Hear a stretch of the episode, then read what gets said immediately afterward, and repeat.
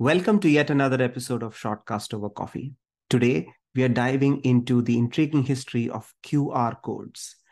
But before we dive into QR codes, let's take a step back and look at its predecessor, the Universal Product Code. The Universal Product Code, or UPC, is a familiar sight in most retail stores and grocery stores. It has those vertical lines. But when it was invented in the 1950s, by Norman Woodland and Bernard Silver, they actually patented it then, it looked nothing like how we see it today. It was actually looking like a bullseye. Right after the patent was done, it was actually not employed on a grand scale as we see it today. But fast forward to the 1970s, and society was experiencing significant changes in manufacturing and retail. Mass production of products was on the rise, large grocery stores were becoming more prevalent. To meet the growing need for an efficient way to track items, IBM revisited the barcode technology that had been patented earlier and gave it a fresh look. The result of this revisit was the transformation of the circular bullseye barcodes into the vertical barcode format as we see it today. This innovation streamlined product tracking, sped up production processes, and facilitated quicker checkouts at grocery stores.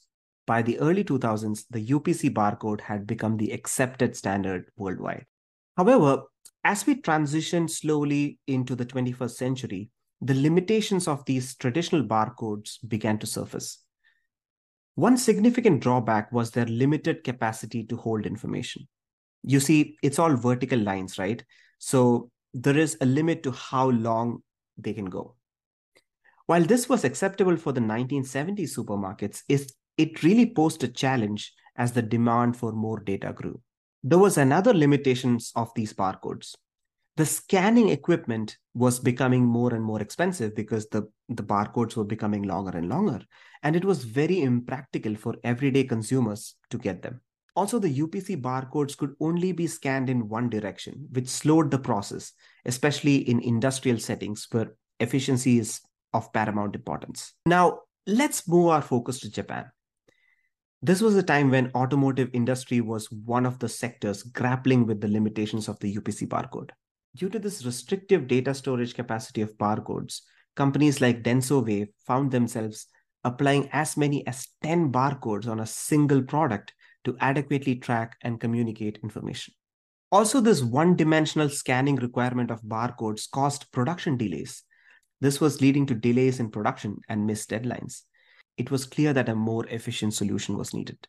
In 1994, a Denso Wave employee named Masahiro Hara had a moment of inspiration while he was playing the game Go. The grid system of the Go board, with black and white stones placed throughout, sparked an idea in his mind. Hara then envisioned a grid based system that could hold a significant amount of information within a single code and can be read from multiple directions, angles, and distances. With this idea, Hara and his Denso Wave team set out to turn this vision into reality.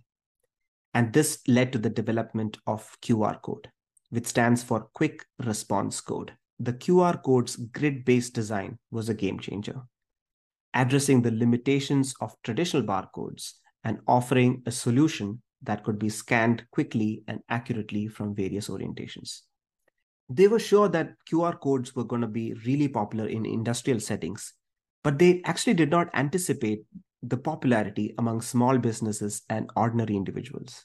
However, early 2000s came the turning point of QR codes, the advent of smartphones. These handheld devices equipped with built-in cameras were perfectly suited for QR codes. In 2002, Sharp introduced the first cell phone with a QR scanner. Soon, virtually everyone with a smartphone had a QR code scanner in their pocket. This widespread adoption of QR code scanning capabilities opened up a world of possibilities.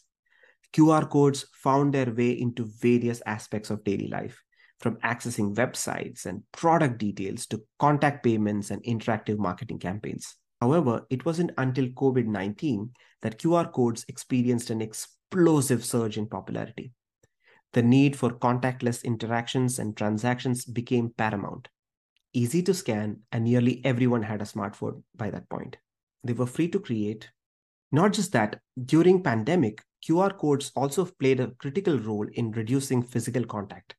Restaurants and bars adopted QR code menus to minimize the handling of physical menus, reducing the risk of germ transmission. Contactless payment and touchless transactions became the norm, further solidifying QR codes' position in our daily lives. So, QR codes have come a long way from early 1970s with vertical barcodes to now QR codes. So I think just like fingerprinting, who knows, um, we may even have 3D QR codes in the future. I'll be back with another interesting fact next time. Till then, peace.